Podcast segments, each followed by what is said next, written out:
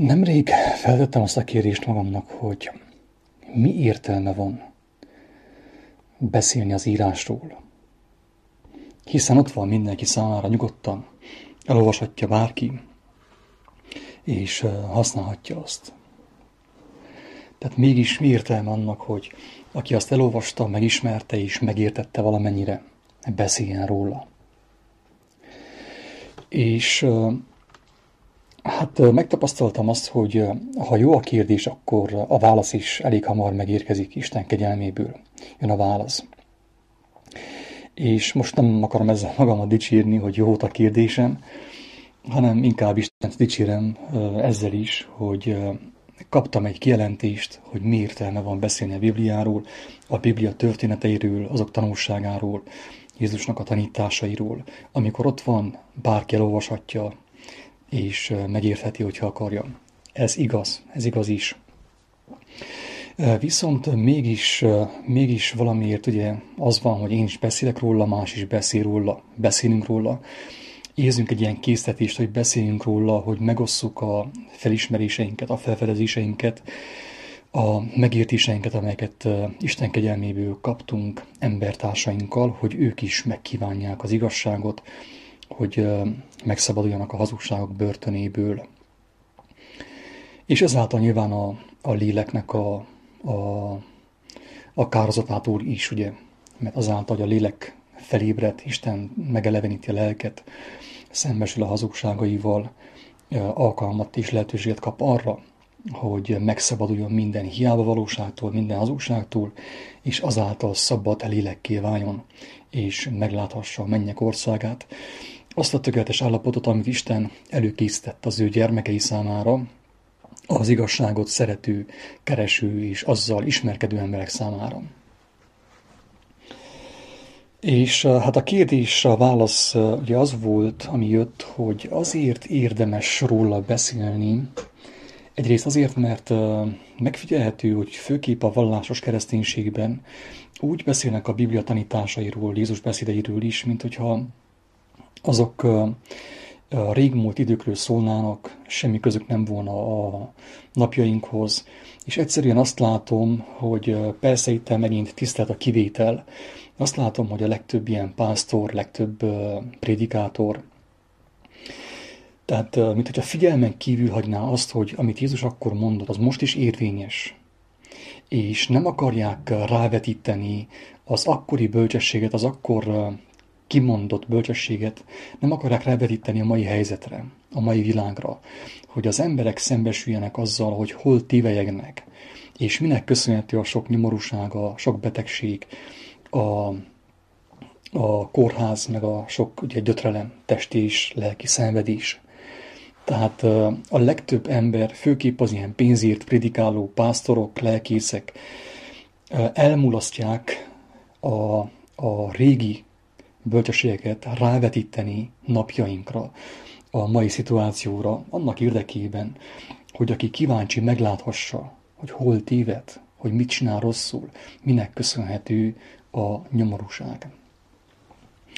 És emlékeztek, hogy, hogy hoztam egy olyan döntést, hogy mostantól igyekszem minél inkább a Krisztus tanításai fényében megvilágítani azt, ami van a világunkban, annak érdekében, hogy minél többen inspirációt merítsenek belőle, és elinduljanak az igazság felé vezető úton. A másik válasz, a másik indok, amiért fontosnak tartom beszélni egy olyan régi témáról, mint a Bábel tornya, az, amit mond, amit mond Bölcs Salamon, és be is a képernyőre, hogy Köszönöm, megnézem a programban.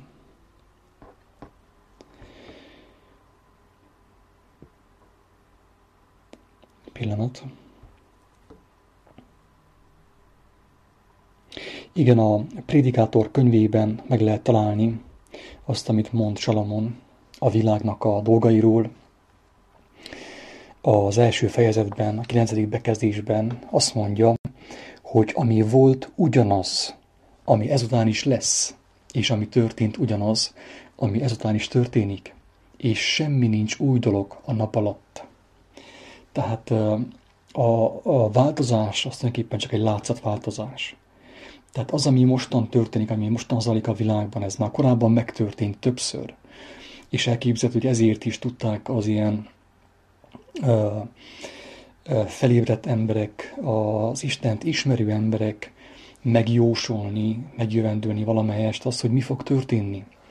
Jézus nem hiába mondta, hogy az utolsó időkben úgy lesz, mint a Noé idejében. Tehát ilyen már volt többször a Földön. Ami történni fog mostan, nem sokára itt a Földön, ez, ez már megtörtént. És azt mondta, hogy azért is érdemes megtudni, hogy mi történt a Noé idejében, hogy nagyjából lássuk, hogy mennyire vagyunk közel ahhoz az állapothoz, ahol megint összeomlik minden, és egy hatalmas katasztrofának köszönhetően nagyon sokan meghalnak, és meg fog semmisülni a, az élettér valamilyen szinten. Tehát ami volt, ugyanaz, ami ezután is lesz, és ami történt, ugyanaz, ami ezután is történik. És semmi nincs új dolog a nap alatt. És most akkor térjünk át a Bábel tornyának a jelentésére, a Bábeli toronynak a jelentésére, hogy a Bábeli torony hogy van jelen a mai világban, napjainkban. Úgy érzem, hogy nagyon fontos ezt megérteni, mert hogyha nem értjük meg, akkor formán semmit nem értünk, és a vakon fogunk bele zuhanni a szakadékba, a vakok után, ugye a vak vezeti a világtalant, és mennek bele a szakadékba, mindannyian elpusztulnak. Ennek köszönhetően a, fel is olvasnám a Bábel történetét röviden, hogy elevenítsük fel, hogy miről is volt szó Bábelnél, mi történt Bábelnél. És hiszem azt, hogy, hogy aki ezt hallja, azok között sokan meg fogják érteni, hogy, hogy miről is van szó, hogy a bábeli torony hogy van jelen napjainkban. Ezt meg lehet találni egyébként Mózes első könyvében, a 11. fejezetben, a 9. hoppá, 11. fejezetnek az elejétől gyakorlatilag. Tehát Mózes első könyve, 11. fejezet, a Bábel tornya. Mind az egész földnek pedig egy nyelve és egyféle beszéde vala. És lőn, mikor kelet felől elindultak vala Sinár földén, egy síságot találnának ott, és ott letelepedének. És mondának egymásnak, jertek, vessünk tiglát, és égessük ki jól, és lőn nekik a tégla kőgyanánt, a szurok pedig ragasztó gyanánt. És mondának, Jertek, építsünk magunknak várost és tornyot, melynek teteje az eget érje, és szerezzünk magunknak nevet, hogy el ne széledjünk az egész földnek színén. Az Úr pedig leszálla, hogy lássa a várost és a tornyot, melyet építenek vala az emberek fiain. És mondta az Úr, ime e nép egy, és az egésznek egy a és munkájának ez a kezdete, és bizony semmi sem gátolja, hogy véghez ne vigyenek mindent, amit elgondolnak magukban. Nosza szálljunk alá, és zavarjuk ott össze nyelvüket, hogy meg ne értsék egymás beszédét, és elszéleszti őket onnan az Úr az egész földnek színére, és megszűnének építeni a várost. Ezért nevezik annak nevét Bábelnek, mert ott zavará össze az Úr az egész föld nyelvét, és onnan széleszti el őket az Úr az egész földnek színére. Na ugye ezt most például egy bibliaórán, vagy valahol hittanórán elmondják, elmesélik, levetítik, gyermekek csodálkoznak rajta, de nem mondják el tulajdonképpen, hogy mi is történt. És meggyőződésem, hogy nagyon sok ember, aki olvassa, nem hallja, mert tulajdonképpen nem az igazság megismerésének őszinte vágyával olvassa ezt a történetet. Nem beszélve azokról az emberekről, akik még mindig ott, ott vannak elakadva, hogy az Ószövetség Istene és az Új Szövetség Istenek különbözik, nem ugyanaz. Mi is a Bábel tornyának az üzenete? Láthatjuk a történetben, hogy a Bábeli időkben az egész földnek egy nyelve volt. És az emberek jól tudtak ugye nyilván kommunikálni egymással ennek köszönhetően. De viszont mit tettek az emberek? nekifogtak, és együtt kezdtek építkezni, és azon, azon dolgoztak, hogy elérjenek Istenhez, ugye, a saját munkájának ere, munkája, munk, saját munkájuk erejével elérjenek Istenhez. Ugye, mint ahogy most is van a politikai kampányokban, hogy fogjunk össze, nem tudom, hogy csináljuk ezt, csináljuk azt, hirdetik a nagy összefogást a, a politikusok, és nagyon sok guru is ugye ezt hirdeti, nagy összefogást hirdeti, hogy fogjunk össze mindenkivel, és, és közös erővel, közös erővel építsünk fel valami jót, valami szépet, valami nagyot. De viszont is tudjuk jól, hogy, hogy Isten nem azt akarja, hogy, hogy mi a saját erőnkből írjuk előt, hanem azt akarja, hogy észrevegyük, hogy a, a, a vele való közösség tulajdonképpen az egy kegyelmi ajándék. Tehát, hogy ő nekünk odaadja az ő jóságos erejét, megmentő erejét. Tehát, hogy az ember nem bicepsből kell megváltsa önmagát, vagy különböző technika segítségével, közös munka segítségével, közös verejték segítségével, hanem azt ő megkapja ajándékban tőle, Istentől, amennyiben engedelmeskedik neki, amennyiben megérti az ő tervét, amennyiben keresi az ő hangját, az ő bölcsességét. És ugye a bábeli emberek eh, azt a hibát eh, követték el, hogy ők érezték, hogy több van, mint amit ők látnak. Érezték, hogy sokkal többre hivatott az ember, mint amit ők ottan megélnek. De viszont ugyanabba hibába estek, mint a mai emberek, és belekeztek az önmegváltás folyamatába, hogy fogjunk össze, és közös erővel, hangsúlyozom, emberi erővel, érjünk el Istenhez. És Isten a tudomásokra hozta tulajdonképpen a mindenható Isten, a teremtő, az örökkivaló, hogy az emberi erőből nem lehetséges. Tehát Jézus annyira tisztán elmondta, hogy kérdezik tőle, hogyha ilyen nehéz üdvözölni, hát akkor ki üdvözülhet? Mert azt mondta a, a Jézus, hogy a gazdag embereknek nagyon kicsi a lehet az esélyük arra, hogy üdvözüljenek, mert össze vannak nőve a vagyonunkkal, a földi kincseikkel. És akkor azt kérdezik tőle, hogy ha ennyire nehéz az üdvösség, akkor ki üdvözülhet? Ő meg azt válaszolta, hogy embernek lehetetlen. És ami, de ami embernek lehetetlen, az Istennél lehetséges. Istennél minden lehetséges. Tehát itt is felhívja a figyelmet tulajdonképpen a mi dolgunk nem az, hogy bicepsből, saját erőből, saját verejtékből, összefogással, megnyafogással elérjük a, a tökéletest, hanem a mi dolgunk az, hogy megértsük Istennek a tervét, hogy tudjunk élni az ő erejével, az ő hatalmas erejével és bölcsességével, hogy az ő erejét, az ő bölcsességet használjuk fel arra, hogy elérjünk hozzá, hogy bekerüljünk a tökéletesség állapotába, a mennyek országába. És ugye a bábeli emberek itt elbuktak, ők azt hitték, mert ott jöttek biztos oda is a, a különböző hamis tanítók, hamis proféták, a villások, és elhitették velük azt, hogyha összefognak, és mindenki odarakja a saját erejét, ugye, a saját emberi erejét, akkor elérhetnek Istenhez. Volt az egy óriási hazugság, ettől hazugságtól szenved az egész világ ma is. És szenvedett mindig, hogy az embereknek az erejéből el lehet jutni emberi erővel. Tehát, hogyha egy emberi erő, 200 emberi erő, 7 milliárd emberi erő, az még mindig csak emberi erő, erő és emberi bölcsesség csupán. Nem pedig isteni erő, és nem pedig isteni bölcsesség. Ezt kell már valahogy felfogjuk, mert másképp nekünk annyi. Szó szerint. Tehát egyszerűen nem leszünk képesek arra, hogy elérjük Istennek a tökéletes állapotát, Istennek a tökéletes országát, amit előkészített az őt szeretők számára.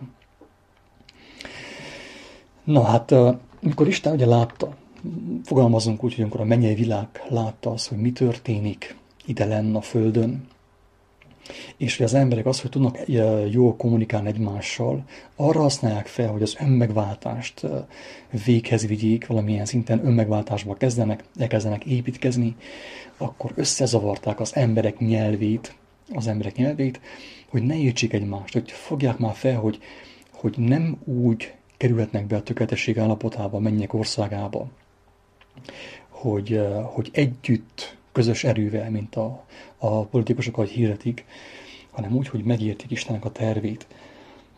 És ezért össze zavarta mindenható Isten az emberek nyelvét, szétszilesztette őket a világban. Igen ám, de ugye most, tehát Jézus már elmondta, hogy most vettetik ki a világ ura a földre. Tehát, hogy ő, belát, ő beismerte, hogy tulajdonképpen a világ ura, a fizikai világnak az ura nem ő, nem Isten. Hát Isten kezében van, ő nem enged meg mindent nyilván, de az Úr tulajdonképpen nem ő, hanem maga a sátán, a megtévesztés szellemisége, megtévesztés lelke. És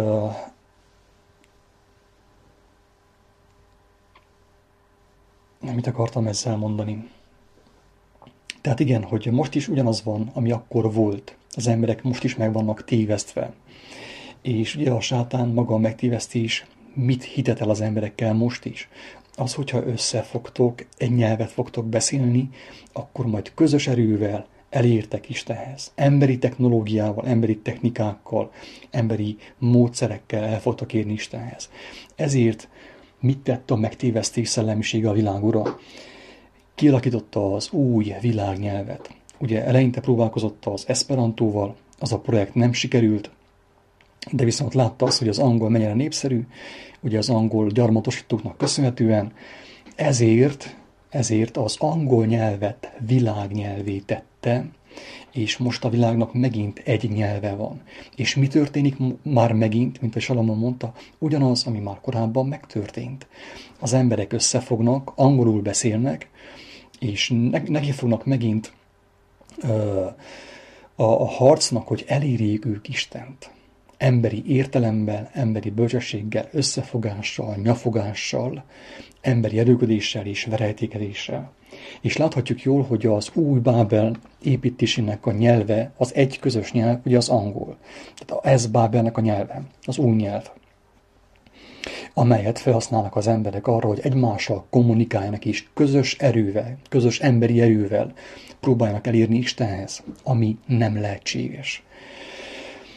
Még csak arra, azt hiszem, hogy itt a lényeget nagyjából elmondtam, bocsánat a hadarásért, azt hiszem a lényeget röviden elmondtam, hogy tulajdonképpen az új Bábelnek a nyelve az angol, az emberek megint ugyanazt csinálják, amit korábban csináltak, összefogással akarnak elérni Istenhez emberi erőből, még csak arra térnék ki, hogy, hogy, hogy mi az új Bábel konkrétan itt a napjainkban.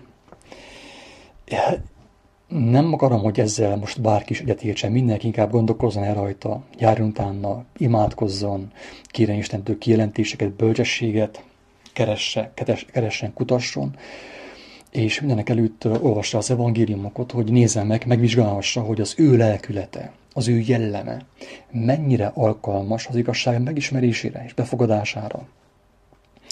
Viszont én arra jutottam, hogy az új Bábel az nem egy építmény. Persze láthatjuk azt, hogy nagyon sok ilyen magas építmény van. Magasabbnál magasabb tornyokat épít az ember, hogy minél feljebb kerüljön. De persze Isten csak nem tud feljutni. De az új bábeli torony gyakorlatilag most nem egy kőépítmény, vagy nem egy fém építmény, hanem maga a technika, a technológia, a technika ördöge gyakorlatilag, ami elhiteti emberek millióival, hogy a technikának köszönhetően majd el fogunk jutni a Marsra, külön más galaxisokra, más bolygókra és Istenhez. Tehát a technikával próbálja most az új Bábel tulajdonképpen, és a Bábelnek az ura elhitetni az emberekkel, hogy a technika megmenti őket. Nyilván ez, ez, mint látjuk, tehát azt megfigyelhetjük szerintem, hogy egyszerű megfigyelés, tehát nem kell ebben hinni, egyszerű megfigyelés az, hogy a technika fejlődésével az emberek butábbak. Tehát a, az embereknek a lelki fejlődése, növekedése a technika fejlődésével fordítottan arányos. Ezzel is jelzi a mindenható Isten, az örökkivaló rend, hogy mi nem a technikával tudunk eljutni hozzá, tehát minél több az okos telefon, annál több a buta ember.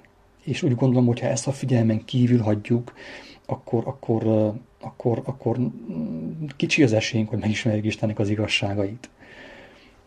Tehát minél nagyobb, feltebb a technika, annál több a buta ember a Földön, annál több a, a függőségekben szenvedő ember, a technika függőségeiben szenvedő ember, a facebookozó ember, az okostelefonoktól függő ember, a lóerőktől függő ember. Tehát teljesen az ember ki van szolgáltatva a technikának, Bábelnek, tehát Bábelnek a rabjává váltunk.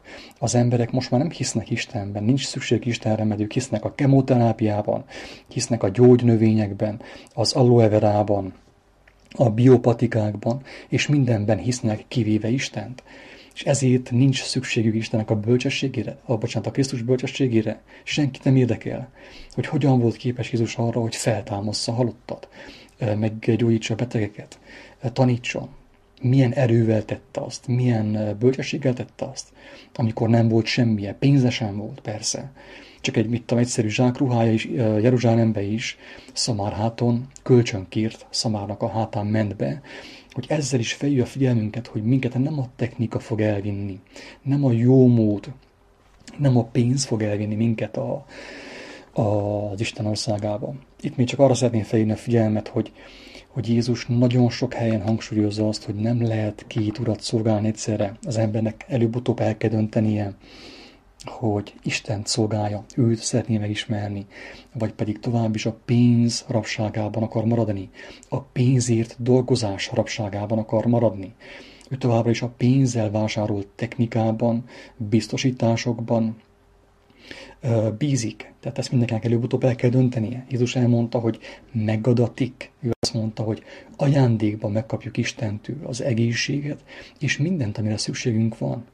Azt mondta tanítványának, hogy, hogy induljanak el, és még váltó nadrágot se vigyenek, mert méltó a munkás az ő kenyerére. Tehát, és azt mondta, ami a legfontosabb, hogy minden, ami igaz, igazi ajándék, ami az életről szól, ami Istentől való, ingyen van. Ingyen vettitek, és ingyen adjátok. Ezzel szemben mi miben bízunk? Abban bízunk, amit a mammon hozott létre. A sok pénzzel, ugye, hiszünk a tudósokban, a brit tudósokban, a különböző uh, uh, japán technik, uh, technikában, technika vívmányában, mindenben hiszünk, de Istenben nem. És nem ismerjük őt, nem is vagyunk rá kíváncsiak. Úgyhogy úgy érzem ezen érdemes elgondolkodni, hogy az új Bábel, az elképzelhető pont a technika, az új orvostudomány, az a sok millió dollárból felépített orvostudomány. És nyilván ugye láthatjuk azt, hogy akinek nincsen pénze, azt az orvostudomány az utcán hagyja, nem érdekli őket, hogy hogy kinek, tehát hogy, hogy milyen betegsége van, hogy ő is emberi lény, ő is Istennek a gyermeke, nem, nincsen pénze, nem gyógyul meg és előbb-utóbb mindenkinek el kell döntenie, hogy az egészségét, a gyógyulását, az igazi örömét, a jólétét kitől várja. A Bábeltől, a technikától, a brit tudósoktól, az orvosoktól, vagy pedig a mindenható Istentől, akiről tudjuk, hogy nem egyszer, nem kétszer. A beteget meggyógyította minden nélkül, mindenféle beavatkozás nélkül, a halottat feltámasztotta, annak bizonyságául, hogy érdemes őt megismerni, mert az ő jelenlétében óriási erő, gyógyító erő, életet adó erő van, hatalom van. Gondolkodom, hogy mindent elmondtam, amit el szerettem volna mondani, de úgy érzem, hogy nagyjából mindent elmondtam.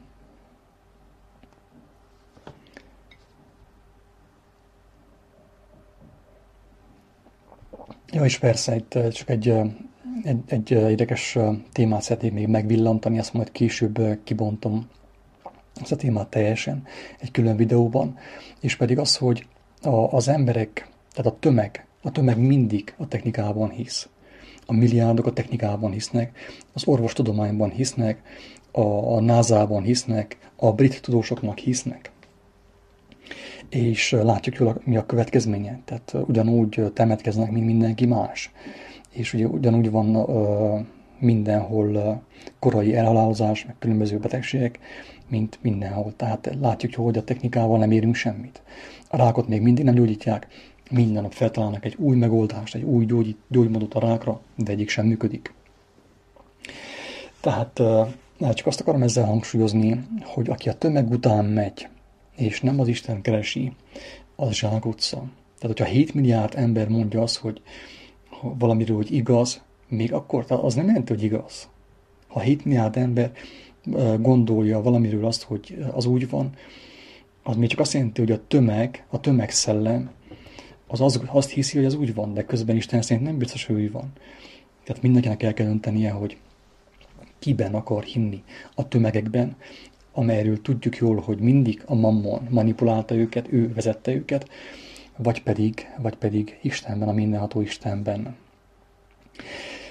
Egy egyszerű példát szeretnék erre felhozni, hogy miért érdemes ezt megfontolni, hogy kiben hiszünk a tömegben, a technika vívmányaiban, Bábelben, vagy pedig Istenben. Az, hogy, hogy Jézusnak a feltámadását senki nem hitte. Tehát még a tanítványok sem hittek benne, akik vele voltak három éven keresztül, és látták az ő csodáit, a gyógyításokat, a tanításait, a halottak feltámasztását, mindent láttak, és mégsem hitték azt, hogy ő fel fog támadni három napon belül. Három nap múlva, bocsánat. És mégis, mégis feltámad, mégis feltámaszta Isten őt, ezzel is megcáfolta azt, hogy ő nem úgy gondolkodik, mint az ember. Tehát, hogyha 600 milliárd ember volna a Földön, akkor sem lehetne igazuk. Akkor is az igazság, az örökkévaló igazság messze a földi igazság fölött volna az emberi igazság fölött volna, az emberi bölcsesség fölött volna. Kedves hallgató, mielőtt lezárnám ezt a közvetítést, ezt a kis videót, felteszem neked a kérdést, hogy te kiben hiszel, kiben van a bizalmat az emberi tudományban, a technikában, az emberek bicepszében, az aloe verában, a bioboltokban, a biztosításokban, a pénzben, a technika vívmányaiban, ugye a Bábelben, vagy pedig a mindenható Istenben? Ezt a kérdést fel magadnak, gondolkozzál. Már csak azért is, mert minden más elmúlik. A technika el fog múlni, egy földrengés, vége mindennek. A Bábel leomlik, és azzal együtt leomlik a te, az is, amit, amire te építettél. De ezért érdemes megfontolni azt, hogy az ember, az ember elkezdje keresni az igazságot, azt az igazságot, amely örökké való, mindig volt és mindig lesz. Mert azt mondta Jézus, hogy az igazság felszabadít. Érdemes az evangéliumokat elolvasni, tanulmányozni, imádkozni a mindenható Istenhez, hogy adjon kijelentéseket, segítsen megigazolni. Hát röviden ennyit. Jó, még csak azt szeretném hozzáfűzni, hogy a, az igazsággal való találkozás, ezt már többször hangsúlyoztam, de nem győzöm most is ugye hangsúlyozni, hogy az igazsággal való találkozásnak három lépése van. Az első lépésben mindenki megütközik. Mindenki megütközik. Mert hogyha nekem hazugság uh, uralja az életemet, ha hazugság van bennem, és találkoztam az igazsággal, meg fogok ütközni. Ezzel nem kell meglepődni, de tovább lehet menni. Tehát egy barátom úgy fogalmaz, hogy az ő barátjai azok a személyek, az ő barátja, az ő családja, meg az ő munkatársai, azok a személyek, akik hagyták magukat teljesen széttörni az igazság által, Krisztus által, hogy újjászülethessenek. Tehát aki nem áll készen arra, hogy megtörjön teljesen az igazság által, széttörjön minden hazugságnak, az sajnos nem követheti, nem lehet az igazságnak az ismerője, és szabad lélekké sem válhat. Semmiképp. Sziasztok, Isten áldjon!